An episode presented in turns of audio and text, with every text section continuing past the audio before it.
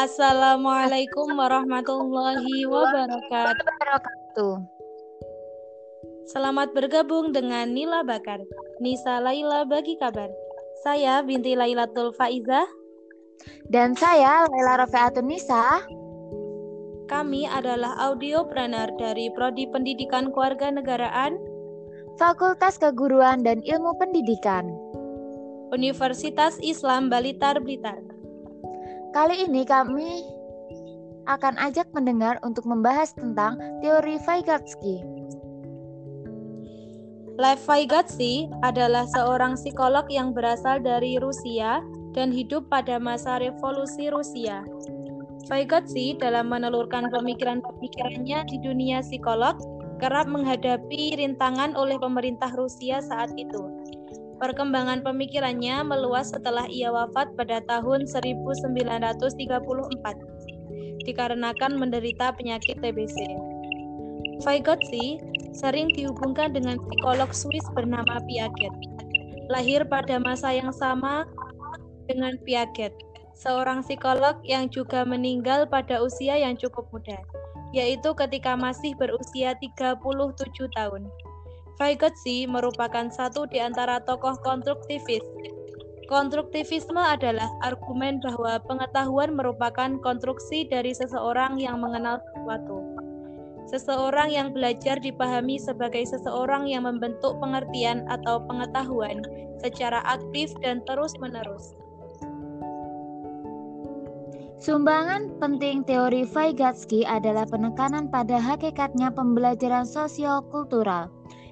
Inti teori Vygotsky adalah menekankan interaksi antar aspek internal dan eksternal dari pembelajaran dan penekanannya pada lingkungan sosial pembelajaran. Menurut teori Vygotsky, fungsi kognitif berasal dari interaksi sosial masing-masing individu dalam konsep budaya. Vygotsky juga yakin bahwa pembelajaran terjadi saat siswa bekerja mengenai tugas-tugas yang belum dipelajari, namun tugas-tugas itu berada dalam Zone of Proximal Development. Mereka, Zone of Proximal Development adalah jarak antara tingkat perkembangan sesungguhnya yang ditunjukkan dalam kemampuan pemecahan masalah secara mandiri dan tingkat kemampuan perkembangan potensial yang ditujukan dalam kemampuan pemecahan masalah di bawah bimbingan orang dewasa atau teman sebaya yang lebih mampu. Teori Vygotsky yang lain adalah scaffolding Scaffolding adalah memberikan kepada seorang anak sejumlah besar bantuan selama tahap-tahap awal pembelajaran dan kemudian mengurangi bantuan tersebut serta memberikan kesempatan kepada anak untuk mengambil alih tanggung jawab yang semakin besar segera setelah ia mampu memberi, mengerjakan sendiri. Bantuan yang diberikan guru dapat berupa petunjuk, peringatan, dorongan, serta menguraikan masalah ke dalam bentuk lain yang memungkinkan siswa dapat mandiri. Vygotsky menjabarkan implikasi utama teori pembelajaran. Pertama, menghendaki setting kelas kompetitif sehingga siswa dapat saling berinteraksi dan saling memunculkan strategi-strategi pemecahan masalah yang efektif dalam masing-masing zone of proximal development mereka. Kedua, pendekatan Vygotsky dalam pembelajaran mereka scaffolding.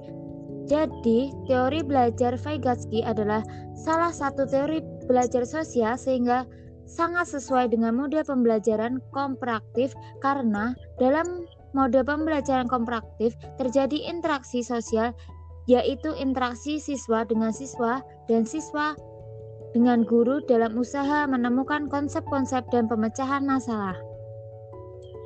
Vygotsky banyak menekankan peranan orang dewasa dan anak-anak lain dalam memudahkan perkembangan si anak. Menurut Vygotsky, anak-anak lahir dengan fungsi mental yang relatif dasar seperti kemampuan untuk memahami dunia luar dan memusatkan perhatian. Namun, anak-anak tak banyak memiliki fungsi mental yang lebih tinggi seperti ingatan, berpikir, dan menyelesaikan masalah.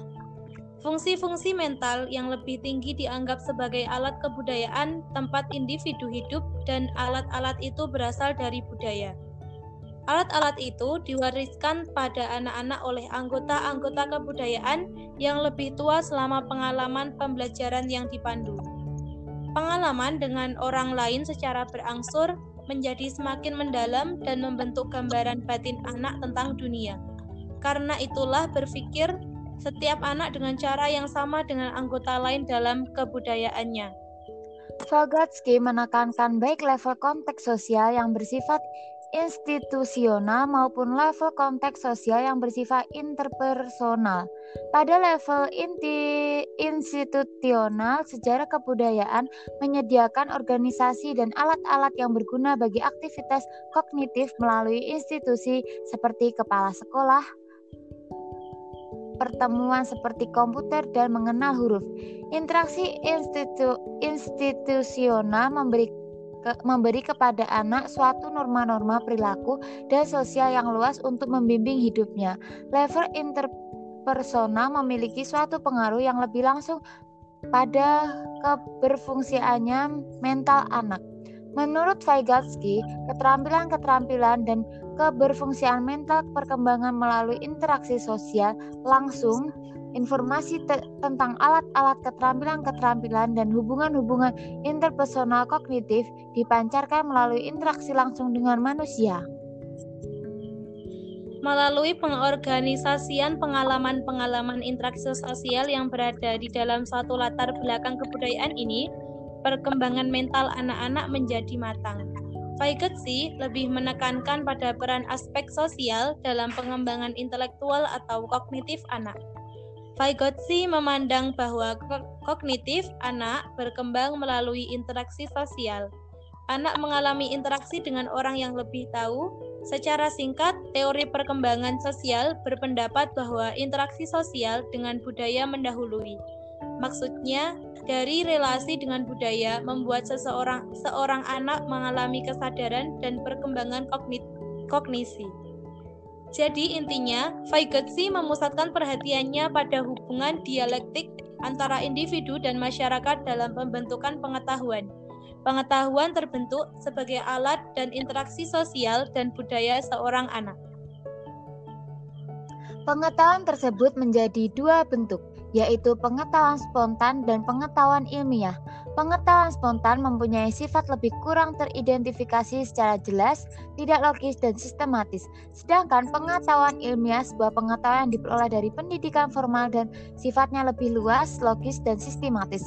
Kemudian proses belajar adalah sebuah perkembangan dan pengertian spontan menuju pengertian yang lebih ilmiah. Dengan demikian, Dapat disimpulkan bahwa dalam teori Vygotsky terdapat tiga klaim besar. Pertama, bahwa kemampuan kognitif seorang anak dapat diketahui hanya jika dianalisis dan ditafsirkan. Kedua, kemampuan kognitif diperoleh dengan bantuan kata, bahasa, dan bentuk percakapan sebuah bentuk alat dalam psikologi yang membantu seseorang untuk mentransformasi kegiatan mental. Vygotsky berargumen bahwa sejak kecil seorang anak mulai menggunakan bahasa untuk merencanakan setiap aktivitasnya dan mengatasi masalahnya. Ketiga, kemampuan kognitif berasal dari hubungan-hubungan sosial ditempelkan pada latar belakang sosiokultural. Kultur, kultural. Teori Vygotsky di atas juga mengalami keselarasan dengan teori dalam psikologi pendidikan. Dalam psikologi pendidikan kita dapat menemukan beberapa konsep tentang agen-agen perubahan untuk membantu anak mengembangkan kognitifnya. Agen-agen perubahan dalam psikologi berpendidikan adalah keluarga dan negara. Agen-agen perubahan seolah-olah menjadi tombak dalam usaha mengembangkan kognitif atau intelektual. Peran mereka sangat sentral dalam membantu anak mengolah pengetahuan spontan mereka menjadi pengetahuan yang lebih tertata, sistematis, dan logis. Jadi, kesimpulannya adalah pada intinya dapat disimpulkan bahwa dalam teori Vygotsky mengandung banyak unsur psikologi pendidikan, khususnya pokok bahasa pendidikan dan budaya. Jika dalam teori Vygotsky anak perlu berinteraksi dengan budaya, maka dalam filsafat pendidikan pun dapat kita temukan bahwa bahasa sebagai hasil Budaya juga menjadi sangat sentral bagi perkembangannya kognitif. Bahasa menjadi alat transfer ilmu. Beberapa konsep dalam psikolog pendidikan juga selaras dengan teori pengembangan kognitif Vygotsky. Psikologi pendidikan telah memberikan landasan filosofis bagi teori-teori pengembangan intelektual. Sekian penyampaian dari kami, semoga bermanfaat bagi kita semua. Mari bergabung dengan Universitas Islam Blitar. Terima kasih atas kebersamaan dengan kami. Salam sehat dan salam entrepreneur Unisba kreatif, integratif, inovatif, energik. Sampai jumpa. Wassalamualaikum warahmatullahi wabarakatuh.